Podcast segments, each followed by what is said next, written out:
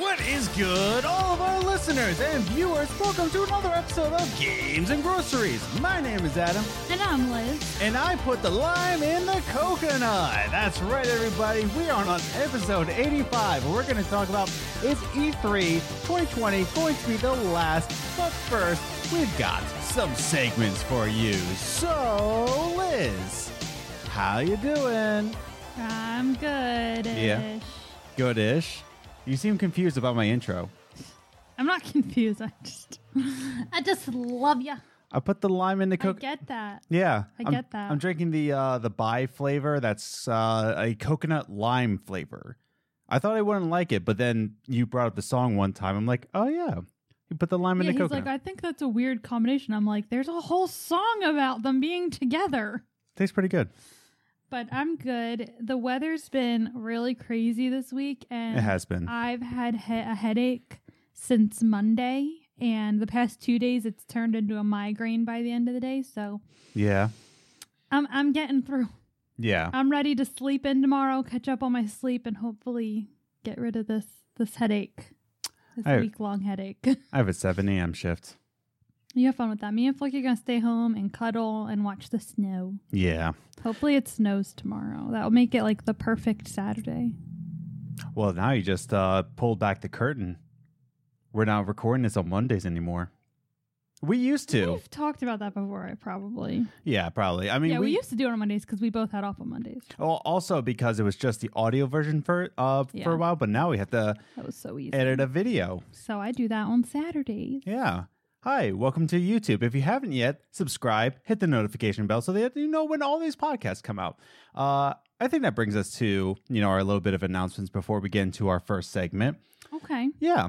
So uh, let's just talk about that. We're on social media. Do you know that that we're on social media? We're on Twitter at Gaming Groceries, but you can also follow us individually. I'm at Ace the Grocer. And I'm at Journey First. But you can also follow us on Instagram, Games and Groceries, all one word, where you can check out uh, some little things here and there. I'm going to try posting more gaming memes. I used to.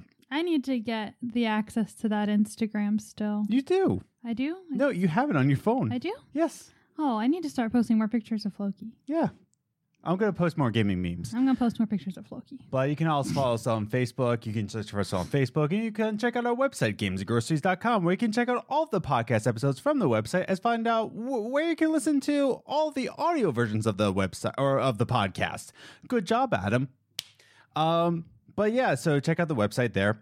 And as I said before, if you're watching this on YouTube, definitely hit that subscribe button and a notification bell so that you know when all of these podcasts come out. Uh, as well as if you're listening to only audio versions like iTunes, iHeartRadio, wherever you're listening to us from, uh, definitely hit that subscribe button. There is a subscribe right there. Spotify also has it. You know, follow us on Spotify. Boom, let's do it. And also check us out on Radio Public. Radio Public actually directly helps the show a lot. So if you listen to us on the Radio Public app, you're actually directly helping us on the Yeah. show just by listening to us from the Radio Public app. Um, I think that's all I needed to say about that, right? That's all the announcements we have. I think so. Yeah. Uh, be on the lookout, by the way. I'm going to be like hinting at this. Uh, we are planning a rebranding hmm of the show. So keep your eyes on that. But uh yeah, we'll explain that more when the time comes. But for now, let's just jump into our first segment. Movie Minutes. Movie Minutes is a segment that we talk about the movies in the past week that we watched, and we watch it on Netflix, Hulu, Amazon Prime, Disney Plus, or in theaters, and we like to recommend it or we don't recommend it. And this week, we actually took the time, we did it, we took the mm-hmm. time to watch The Irishman Yeah. on Netflix. It is on there. It is a long movie. it is very long. Liz, opening thoughts. It was Yeah, a mob movie. It was a mob movie. It was three hours. It was three and a half hours. Three and a half hours? It was three hours and 29 minutes Wow. runtime. It was long. hmm Um, But like It- without credits, it was three hours, 20 minutes. I'm Yeah. sorry. it was I. Yeah. That's all I gotta say. Well, let's talk about it. My Um, opening thought. It was I. My first note on it is that the runtime.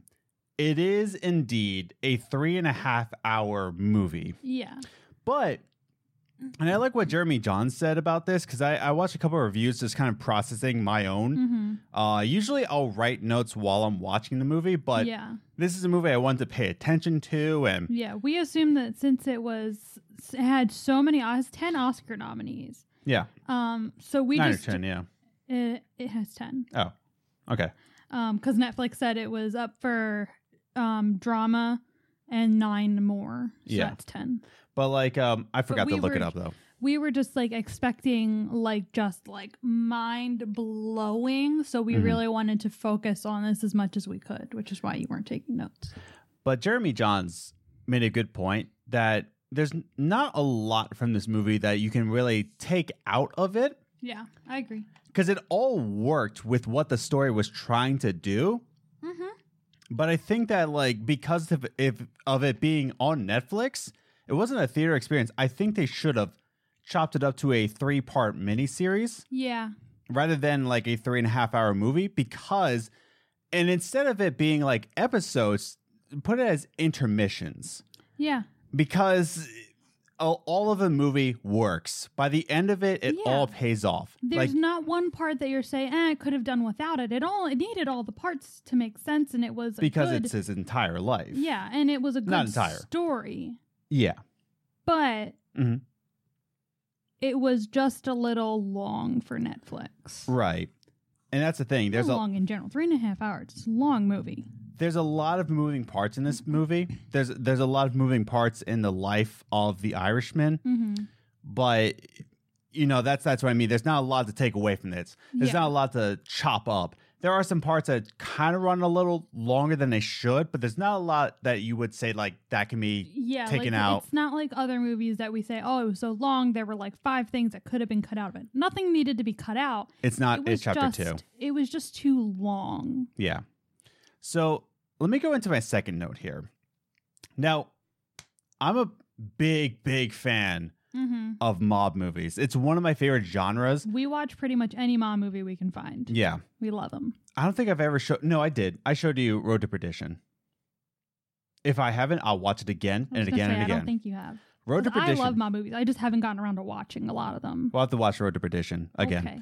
Uh, so I don't want to say this in a way of like saying like, oh, it's just just like this one, but hear me out.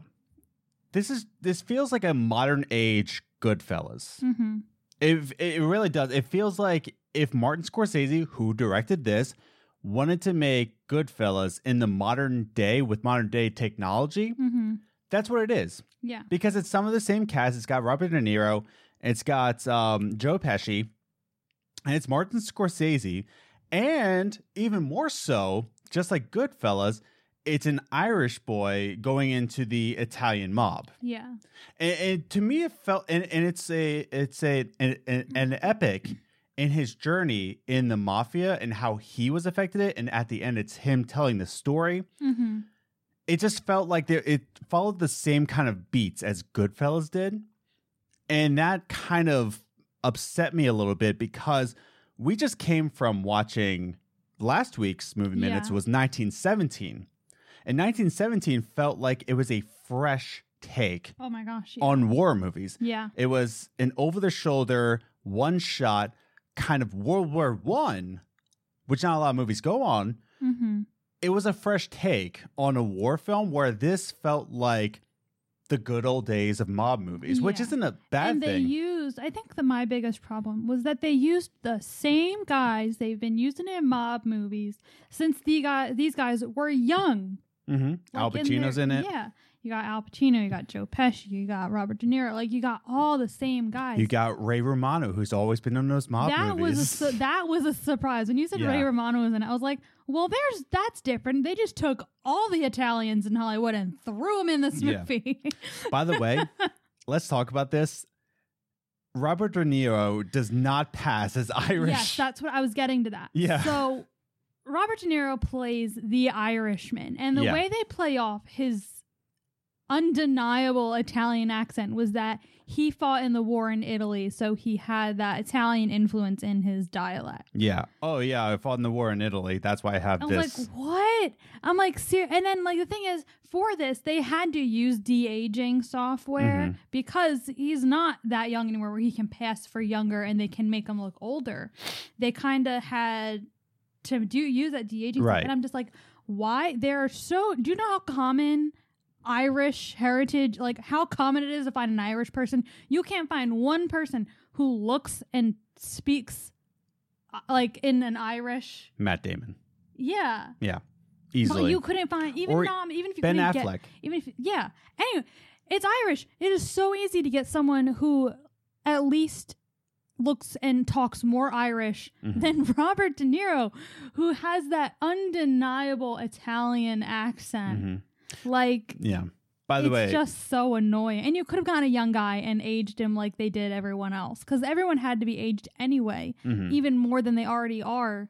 Like they had to be aged to like their 90s or in 80s. So like, it's just I was just so annoyed. I was like, why do we? Why did? And they were like, Mhm. oh yeah, I fought in in the war in Italy, so you know that's why I have an Italian accent. No. Yeah. That's not how it works. not how it works. Drove me crazy. By the way, uh, just to get you more excited about Road to Perdition, it's about the Irish mafia, I've And- only ever seen Italian. Mafia. And Tom movies. Hanks is a bad guy. And it's got I Paul really Newman, who's one of my favorite actors of all time. But I really want to see it. I'm just going to read my final note here, and then we're going to go into our final ratings. I love my movies. I just can't get enough. Um, also, it kind of followed the beats of uh, Once Upon a Time in America, but that that's another. Um, but this was a lot more centered on how the mafia influenced politics. This is a lot more political, Yes, it did than focus any other- on that more than the gang right? side of it. It was more of like their influence on just American culture as a whole. hmm So it was a lot more political. It was a lot more, um, like what you said, American culture than any other mob movie. But in the end, this is just another Scorsese It was mob another movie. mob movie, yeah. So let's go into our final ratings. What did you give it? I gave it a seven. Okay, Because a decent movie. Yeah, it wasn't I did I honestly at the end of it, I did not feel like it was a waste of time. Yeah. It was a decent movie. Will I watch it again? No, I'll probably choose to watch a different mob movie um, if Yeah. I'm in that mood. Road to Perdition. Okay. Yeah. But it w- and it it was decent. Like I said, it was Mhm. decent. It's not a waste of time. It has all the great actors in it that make a great mob movie. Yeah. And the story is very interesting. Yeah, it was very engaging. It was just that it wasn't. If you're like, there are so many mom movies. Like we said, there are just so many mom movies out there. At this point, if you're gonna make one, and if you're gonna make it that long, you need to have a new take on it. yeah. And yes, they had the more political side of it, hmm but they didn't focus on that. If they had really driven that, Yeah. that would have been fine. But it just wasn't a big enough new take on mob movies for it to be worth. hmm It wasn't worth it almost. Yeah. No, I agree. Uh, I gave it a seven and a half. I gave it just above you because one, again, mob movies, any kind of mob movie is one of my favorite genres of Mhm. all time. Um, it might be my favorite. I, I absolutely love it. You do. I do. Uh, but that's the thing. I think I gave it a seven and a half just because I love I I love the genre. Mm-hmm. And I love Martin Scorsese and I love Robert De Niro. I really do. I think I every love Robert De actor really played his especially Al Pacino's character, Mm-hmm. Jimmy Hoffa. Like he actually do it. He did a fantastic Jimmy Hoffa, by the way. Um, I think everybody did their part Yeah. well. It's just that at the end, it just it felt disappointing in the way of just like this is just yet another mob movie. Yeah. And even though, yes, it was loosely based on true events, Right. that doesn't mean they still could have taken it in taken it in a way that would have made it more interesting And to make it not just another mob movie because and even if this guy's life was Mhm. very interesting if you can't make it different from any other mob movie then is it was it worth the Right. time and money to make it if it's Whereas- just like every other mob movie that's already been made whereas 1917 was like it was brilliantly made. yeah It was very breathtaking. Mhm. And then just coming out of that, this felt like it was just another. So again, this was The Irishman. It's on Netflix. I recommend it. yeah. I recommend, it recommend if it. you're really interested in seeing it. I don't think it, it's, going to disappoint you. time. Yeah. It's not going to disappoint you. It's just going to make you feel like, eh, it was good. And this is a fair warning. Like now you know you're like we were expecting to be mind blown because it had so many like nominations and everyone Mhm. was talking about it. So now you know it's not going to be mind blowing. Yeah. Maybe it won't be as disappointing as it was for us. Yeah. So again, it's on Netflix. Check it out. Uh, also, like if I were to make another recommendation, I've been saying it all throughout this Road to Perdition. It's got Tom Hanks, Paul Newman, uh, um, uh, dang it, Judd Law, Jude, Jude Law, Jude, Law, Jude Law. Judd Law. Uh, it's got Jude Law in it. It's great. So if you're not watching this, watch Road to Perdition. Uh, I think it is a good time to jump into our next segment. Top 3 Gaming News. The top three gaming news is the gaming news that we saw in the past week, and we like to rank it 3, 2, 1 just to give you a condensed version of what's going on in that game's industry. So, getting right into it, you just heard us talk about movies, but this is a video game podcast where we talk about video games. Um, Yeah. But let's let's just go into our number three gaming news. Oh, good. Thanks, Windows. Jeez. What are you doing? so inconsiderate? Anyways, so Ubisoft. Uh, let's talk about them. Ubisoft wants to make games more unique by restructuring its editorial team. Nice, nice. And this is pretty interesting. By the way, it's all linked down below. I did not link the original article because I think this this is a more condensed article. Yeah. Uh, it does link it to the original article, so if you want to read that, it's linked down below and it's linked within the article. So definitely check that out. Follow the link to the link. Yeah. So let's just talk about this. Uh, A lot of complaints have come up about Ubisoft games that they're the same game over and over again. Uh, it's the same. It follows the same beats, same design structure, and that's totally true. From Assassin's Creed to Far Cry to Watch Dogs, uh, all these kind of follow the same beat, even including Ghost Recon, uh, Ghost Recon, and the Division they're all kind of in the same structure and it frustrates players to the point Mhm. where they've had really bad sales numbers uh more recently. And ubisoft has heard this and they confirmed its truth by the way in this in this article. Um and they're planning on redesigning it not only by uh delaying their games but they want to make their games more unique and restructuring the way they do it. So, uh, this is coming from an anom- anonymous source that told uh, the Video Game Chronicles, which is the original article. Uh, the quote says this: "In previous in the previous system, that editorial had uh, that editorial had good job, Adam. Uh, there were often ideas of just one or two people getting uh, getting put into every game. So often ideas of just one or two people. That's it Mhm. of all the franchises. And it says that's why you tended to see such similarity because it's the same taste and opinion being replic- replicated in Yeah. each franchise. Yeah. So that's why you'll see it because one or two people would put their input in. Yeah. And this all came from uh, Sergey uh, Haskot has has it? um, has got to go. Um, Jeez. I said I would say it. I know. Um, it's a. Sure. Haskoe.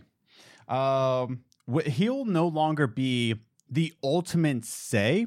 He's still going to continue being the lead creative officer of Ubisoft, but now he's going to oversee Yeah, like he'll be the guy in charge of the whole team. of all the teams of every franchise. Yeah. So he's going to be the top of the umbrella. He's the big guy. Yeah. He's going to be overseeing the vice presidents of the editorial teams. Yeah.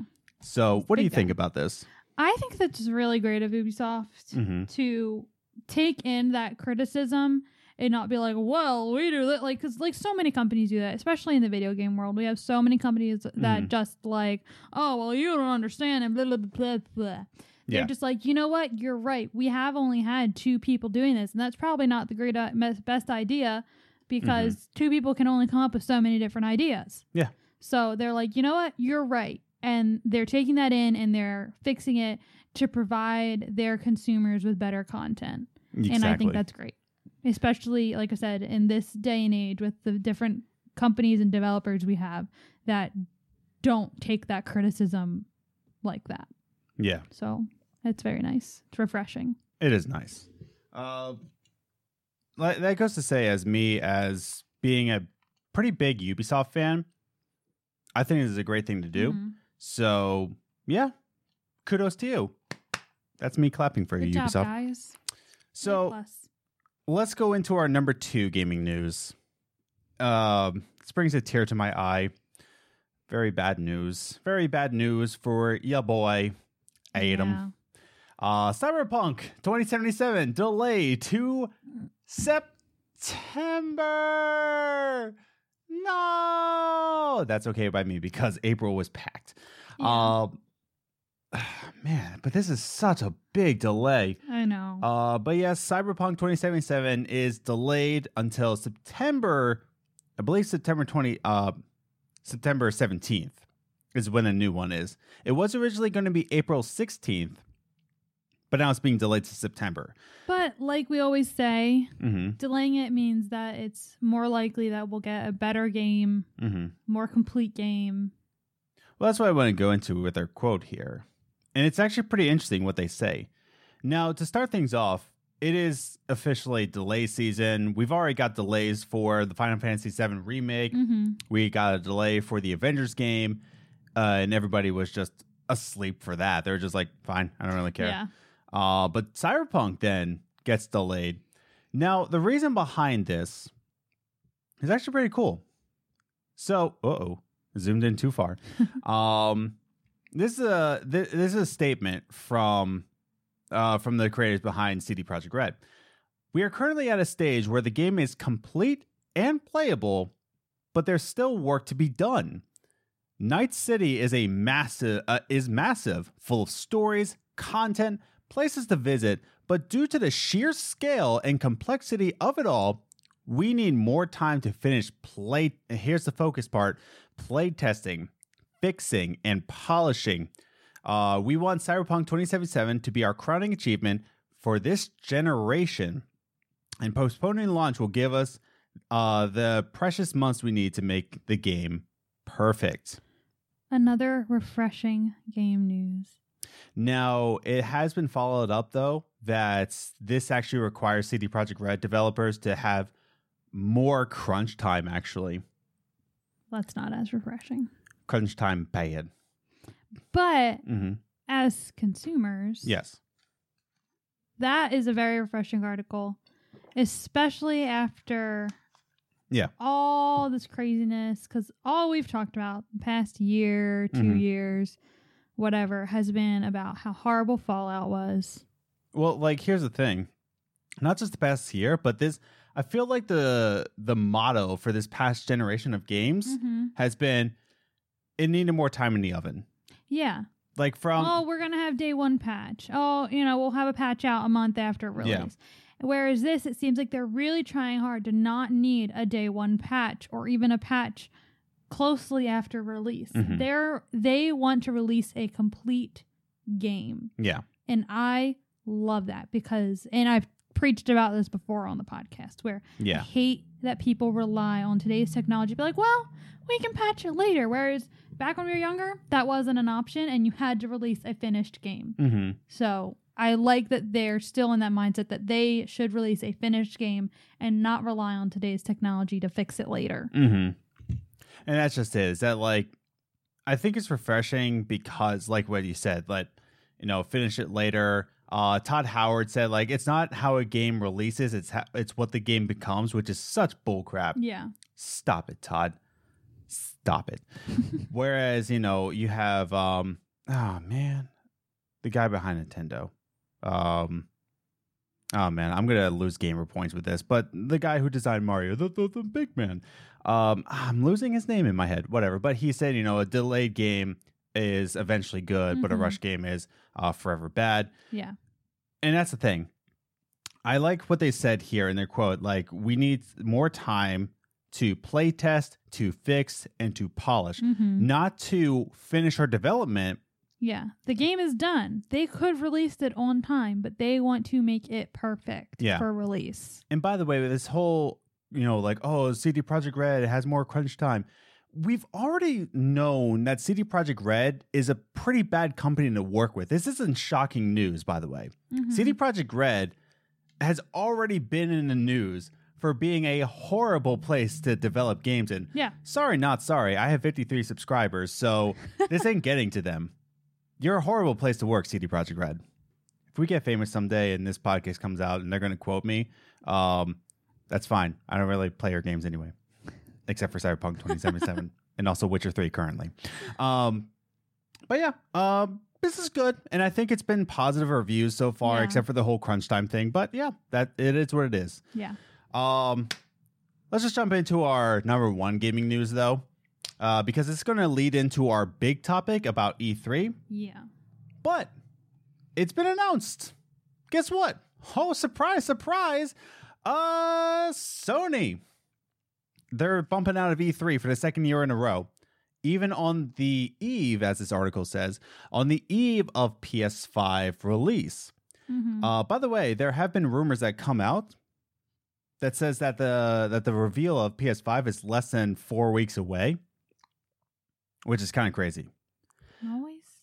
Yeah, but uh, yeah. So they they've said that like, nope, we're skipping out on E Mhm. E3 2020.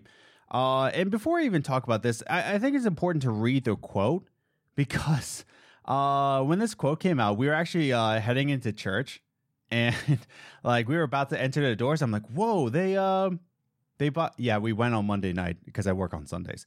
Um, but they were just they were just like I was like, wow, they're they're cutting out. But then I read the quote, I was like, oh, shots fired. I just want to read this this statement from SIE, uh, Sony Interactive Entertainment. After thorough evaluation, SIE, Sony Interactive Entertainment, has decided not to participate in E E3 2020. Fair enough. We have great respect for the ESA. ESA, of course, is the ones who put on E3. Uh, the ESA, as an organization, they're good. We're friends.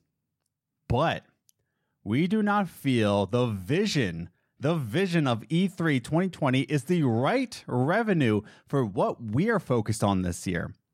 We will build upon our global event strategy in 2020 by participating in hundreds of consumer events across the globe, all across the globe except for E E3 2020. Our focus is on making sure fans feel a part of the PlayStation family and have access to play their favorite content. We have a fantastic lineup of titles coming to PS4. We have announcements, just not coming to E3. And with the upcoming launch of PlayStation 5, we are truly looking forward to a year of celebrating uh, of celebration with our fans. And I was like, wow. And we're gonna do all this without E3. Meh. There's a lot to take away from this statement. There's so much to take away from this statement. For one, saying that, like, listen, we respect you. You're fine. You're great. But we're going to go to every single event across the globe except for you. Because you suck. And it's just like, holy crap. They just put that out publicly. Yeah. Wow. Wow. And they even say we have a fantastic lineup of titles Yeah. coming to PlayStation it's 4. not like they don't have anything to announce at E3. They have a ton of thing, ton of things to announce, including PlayStation 5 and what they have in store for. But they're just like, meh, we'll pass. it's a very wow moment. wow. But I remember reading that statement when the news came out. I was like, Wow. Um, I don't think this is the biggest surprise. It is a bit of a shock, Yeah. but what's saying is that like they let me just read the quote directly of what they say. Um we do not feel the vision of E E3 2020 is the right revenue. Venue. You keep saying revenue. It says Oops. venue. Oopsie dinkles. Erps. Uh E3 2020 is the right uh venue. There you go. I like how it says the vision of E E3 2020. So they know what ESA is putting on, Mm-hmm. which is yeah, duh. Like of course they know. but like they just said they heard it and they said we got to go. We pay us. Yeah, I do not want to go to there. Goodbye, E3. Yeah. And it, and it brings up a lot of conversation, and that's why we're going into the big topic. Um, is that a lot of people are saying like this spells the end of E3, hmm and I think that's what we want to talk about. Uh, any any final thoughts before I transition into our big topic? Um, even though that this like the the reasoning was more of a shock, I wasn't surprised when you said that they weren't going to be in E3 this year. No, it's not shocking because they weren't in it last year, hmm and I just I honestly when you said it, I was like, oh yeah, I forgot that that was a thing hmm that like that they don't that they're not doing E3 anymore. So like it didn't actually shock me that they weren't going. So. No, it's not shocking at all. Um, that's the thing. A lot of people say that this spells the end for E3. No one's going to respect it anymore. But uh, that's why I want to go into about our thoughts about uh, the end of E3 being in 2020. But I think this is a good time to transition into it. So, right off the cusp, Sony's leaving E3. Does this spell the end of E E3 2020? Going into our final segment. Every single week here on the Games and Groceries podcast, we like to bring up uh, little gaming uh, topics or you know little things from the gaming industry, like female gamers or game preservation, and we like to talk about it for a half an hour or so. Uh, sometimes with guests. Uh, this week we don't have a guest to talk about this, uh, and yes, uh, I do understand that the internet we have now we did move. Uh, the internet we have now is uh, causing some issues with uh, with some of our guests. Doesn't like guests. So I am figuring out how to make a solution for that. Um, that's not that's not why we don't have a guest this week. It's just that I understand. Uh, it's a little bit hard to listen to with that little feedback that goes Yeah. through. Uh, and I'm working on fixing it. So We'll get there. we will get there. But this week we're talking about is this the end of E3 uh, coming up in 2020? And I think we we always define our topics before we start the conversation. Yeah. So let's talk about what E3 was designed to do. Mm-hmm. I will have linked down below. I yes, uh, applause for Adam. Woohoo! Uh, my favorite article that I've ever written on the website is the state of E3, and I put a mm, lot of research behind. Thank you. Welcome. It's a long article. I It put a lot of research behind it, but I'm very proud of it. I, I I love the way I wrote it, and part of it I researched was what was E3 even designed to do in 1995? Excuse me. And CES at the time, CES 1994, was really pushing back I was video only games. one when it started. Yeah, I was three. I was a little wee baby Adam. But here's the thing CES 1990, uh, 1994 pushed back video games. Mm-hmm. Like it put them in the back corner, saying that, like, this is just kind of like an afterthought. And the rise of E3 was actually built in so that finally video games have a platform Mm-hmm. to be taken seriously. So, like, what what do you think about that? You've read my article before. Um, I haven't. I mean, I, I read the article, but that was a long You didn't time. memorize it word for word. You didn't take it to I heart. I can't even remember You- what I did yesterday. Oh, Okay? and you want me to remember something I read a year ago? Yeah, No, that's not gonna happen. yeah, How I got through four years of acting in high school, I don't know. But yeah. um, I think that was you know that was good, and I think it did help video games It did. It, back in 1990. So it started in 1995. it started. E3 so I was started. two. I was turning two. Yeah, E E3 But- 1995 was the very first one.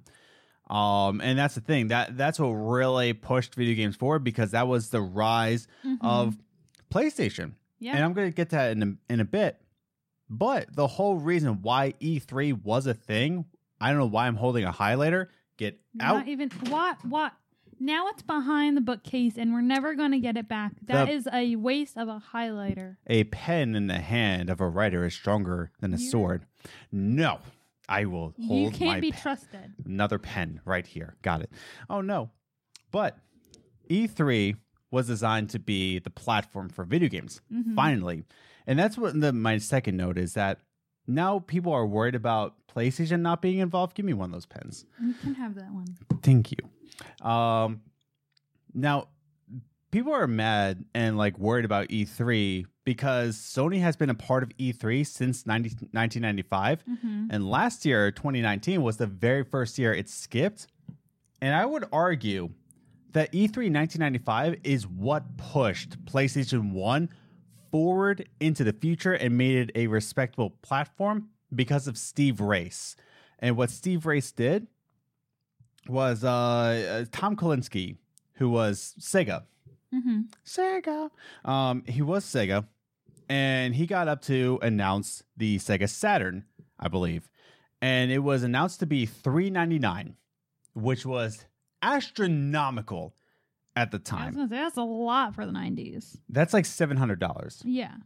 But then, uh, when PlayStation was about to, or when Sony was about to announce the PlayStation, they said, now talking about the finances and the price, we have our own Steve Race, who was, uh, used to be part of Sega. Ha, that's funny.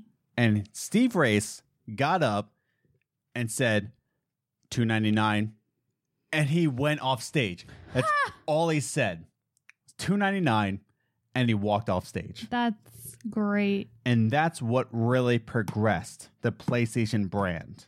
I I, I would like to argue, Yeah. you know. Mm-hmm. Um, now here's now now we defined it. Here's the thing now. Since 1995, and I would say that E3 did its job in 1995. It did. Yeah. Maybe not immediately, but it did. Because CES was pushing aside video games, putting them at the, like the back of the place, an afterthought, and E E3 1995 arose from the ashes and you know gave video games an official platform. Yeah. But here's where I like to argue.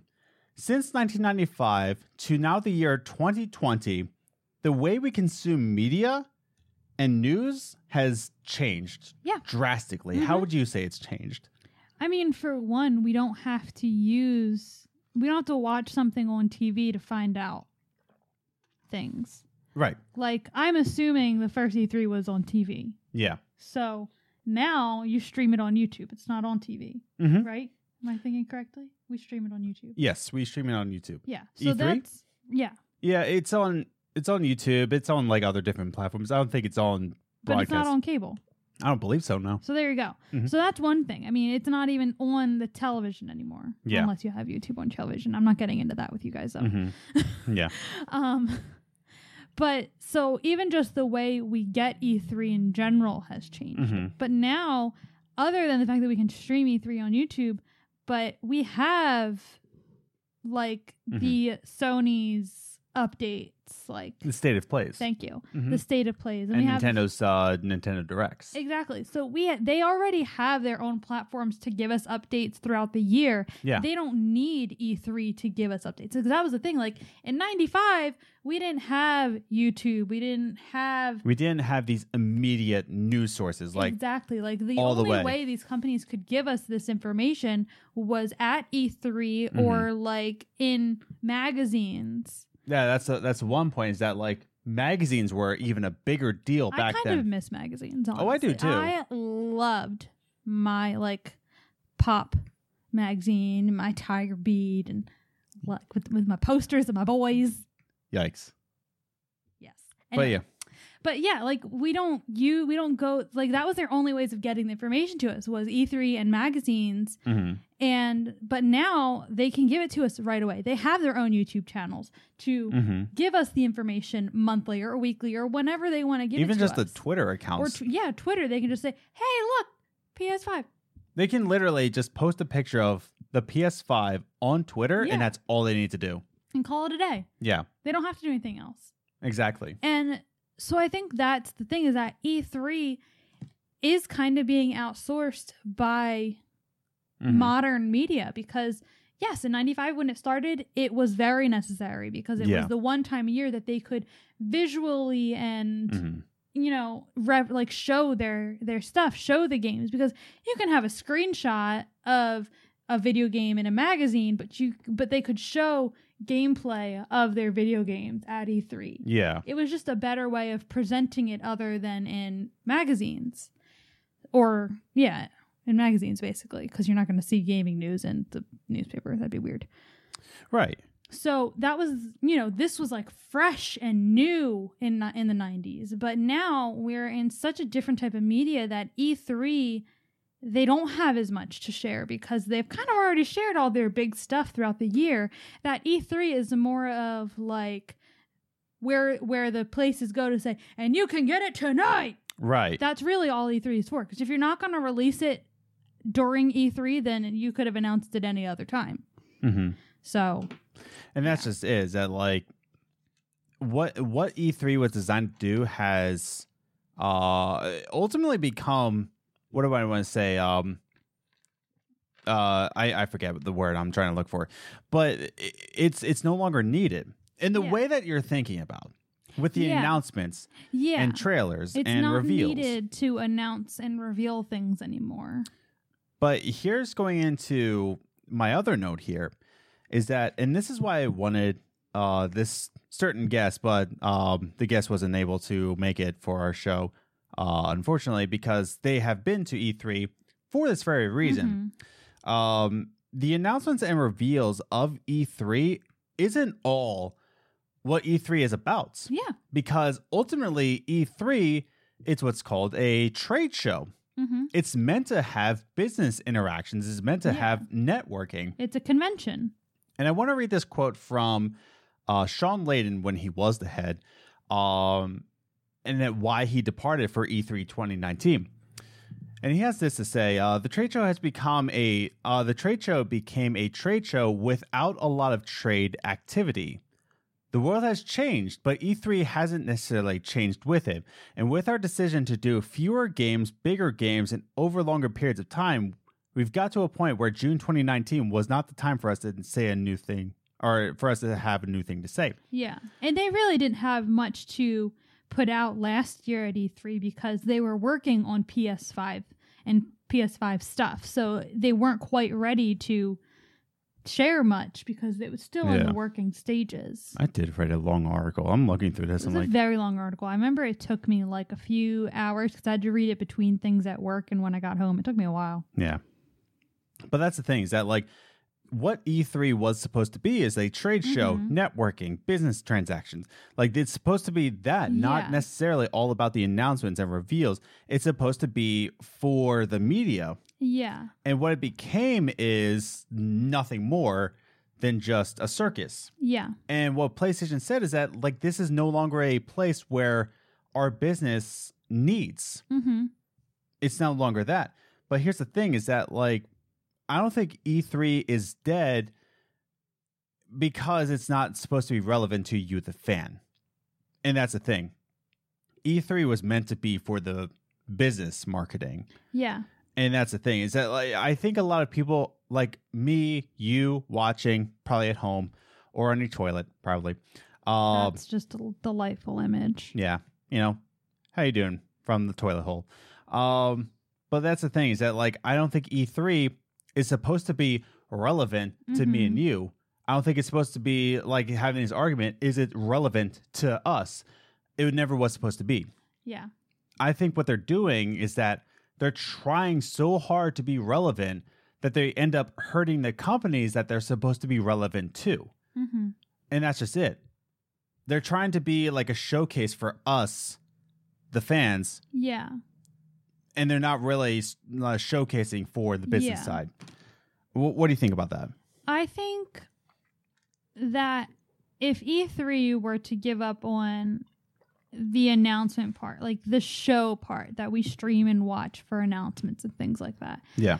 and they focused more on being a convention where the companies can come and because you know like other than the Mm-hmm. shows in the like trade show room area like where Yeah. the convention is people can test run games and Mhm. play them and if they focused more on that where the companies can still come and they can have people play games that are still a work in progress Yeah. so they can get the feedback while Mhm. people are walking around having a good time and make it more of like a gaming convention. Like what PAX is. Yeah. Mm-hmm. If they focus more on that, I think it would be fine because then you're drawing people in, you're drawing gamers in by telling them like, "Oh, well, you can test. You can you can you know, you can play these games that aren't out yet. You can help us figure them out. You're helping the Right. industry by being here."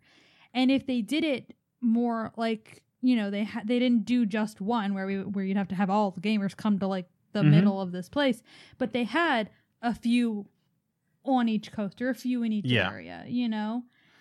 Well, that's just it. Like, I I- just feel like that would be more beneficial. We yes, we're losing that medium of coming together. I think that's the thing is that everyone thinks of E3. It's like oh, other than the it's like Game Gamer Award- Christmas. Yeah. Mhm. So it's like it's It was, one at thing least. that all gamers can come together and watch this, and it almost feels like we're all united in watching E3 and being excited for E3. Mm-hmm. And if we lose that, I feel like everyone feels like we're going to be lost. And that's Right. why I think if they did it more of a convention that is in enough areas that most gamers can get to it Yeah. easily. Well, that's what PAX does. It PAX East and PAX West. yeah. I think there's even a PAX South, if I'm being an idiot but right yeah, now. if they did something like that where every gamer could s- m- somewhat easily get to it and go to it, it would be Yeah, there's a PAX South. Go on. Yeah. Mhm. So it, I don't know. I feel like if they, I, it would stink losing that like togetherness of watching E3. Mm-hmm. But I think if they want to stay relevant, if they want to get more companies and more developers there, Mm-hmm. then that might be something they would they should look into more of becoming more of Well- a convention scene. I know that the that the runners of PAX, which is the uh, Penny Arcade Expo, um, I know the people wanted to like they offered to run E3. And I think what they're doing at Like, PAX is yeah. fantastic because like what you wanted is that like have different events in different places, not just Los Angeles. Mm-hmm. Because I would love And you can still do presentations at it. Just you don't Right. they don't need to be on YouTube. It's for there and it's small and short and sweet. Like Yeah. you know what I mean? Like have panels. Like when we go to Long Island Retro Gaming. Yeah. Like which is the best convention out it there. is, it's amazing. Yeah. It's the only reason I'm ever gonna go back to Long Island. We'll be there, by the way. Yes, we will. Yeah, August 3rd, August eighth August 8th. and 9th. If you want us, uh, if you want to meet us, August 8th and 9th, we'll be at uh, Long Island Retro. Book your tickets now.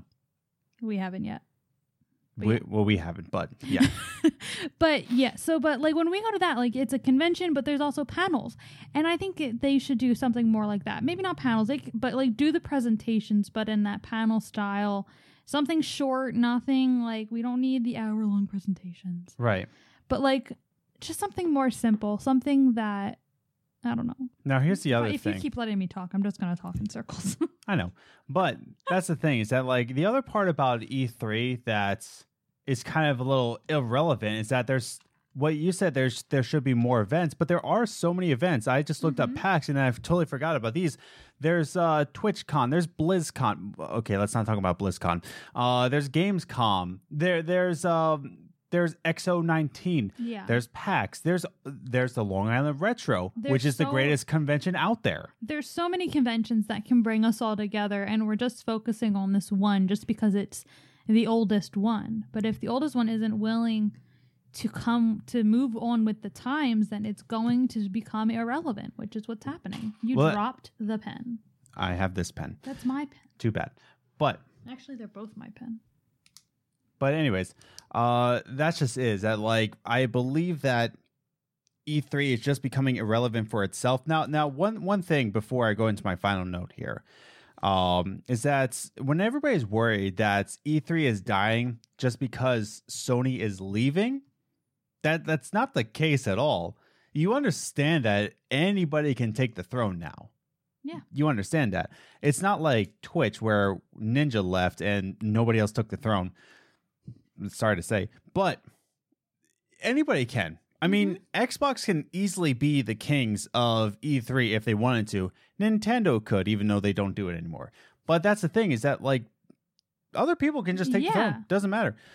Xbox is still going. They're still going strong. Yeah. They're now going to be the kings of E3. And they have a console to announce this year too. So Yeah. or well, they- show off, not announce, but show off. Yeah. But that's the thing is that like they could easily take the throne. Doesn't Yeah. matter. I don't think PlayStation is the end all be all for E3. I do think that they were a big platform to have. I think they Yeah. did have great shows to offer at each and every E3 that they were part of. But that's the thing is that like it doesn't matter if they're not going. Someone else can take the throne. Yeah. But Ubisoft it's, at one point won. The, it's up to the people who run E3 Yeah. to make sure it doesn't go away. Because if they think of PlayStation being the end all be all of E3, then it will be because they're the Mm-hmm. ones that run it. And if they feel defeated, then it's going to go down. Yeah. But that's the thing is that like um what, what were we saying before is that like it's only going to die down if it stays stagnant. And I think Mhm. that's my final note here as like the final discussion on this discussion is that here's the thing that to always remember is that a stagnant business will with a bold and underlined and italic whatever you want to put on it little sparkles there um i don't know why i said that with little sparkles it will always die Mm-hmm. a stagnant business will always fail. It's it's that's Yeah. those are facts.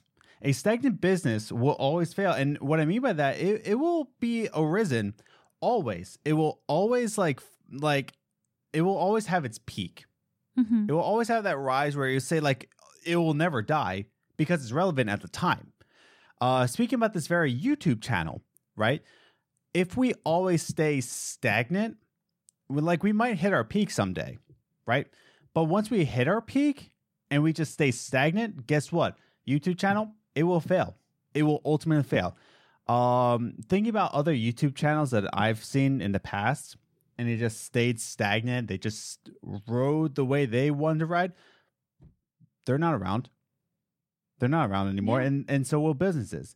Businesses that stay stagnant, like E3 is apparently doing. Mm-hmm. Now, here's the other thing: is that E3 did say, or they did put on a presentation that will be more of a celebrity event. Better have Aisha Tyler. That's all I'm saying. Um, but that's the thing is that like it's trying to stay relevant, but in the wrong way. Yeah. I don't think it. I, I think making it a celebrity event is just the wrong way to go. Yeah, they they want LeBron James there. They want Like that's that's not doing anything for gamers. We can see celebrities at like the thousand award shows for celebrities. yeah We don't we that's not what we come to E3 for for celebrities. We come for the gaming culture, yeah not celebrities who have been in one game. yeah. I wish I knew which one we uh, reported that on because it was kind of pathetic what they were doing. Uh, because they're also trying to say that so many show notes here.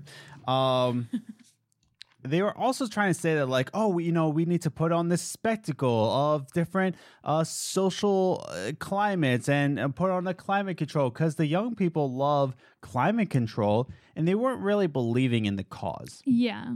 but let me wrap this up a little bit E3 is trying to evolve in the wrong way, but they're not trying to evolve organically. They're not Mhm. sitting down as a business model and saying that like what is trending right now? What Yeah. is working? How can I how can I do this? How can I bring in the people from PAX and understand how a uh gaming correct how a gaming convention is run? When when can we pull in Ryan from Long Island Gaming Retro and pull them in and say, "Hey Ryan, how are you pulling off the greatest retro gaming convention of all time?"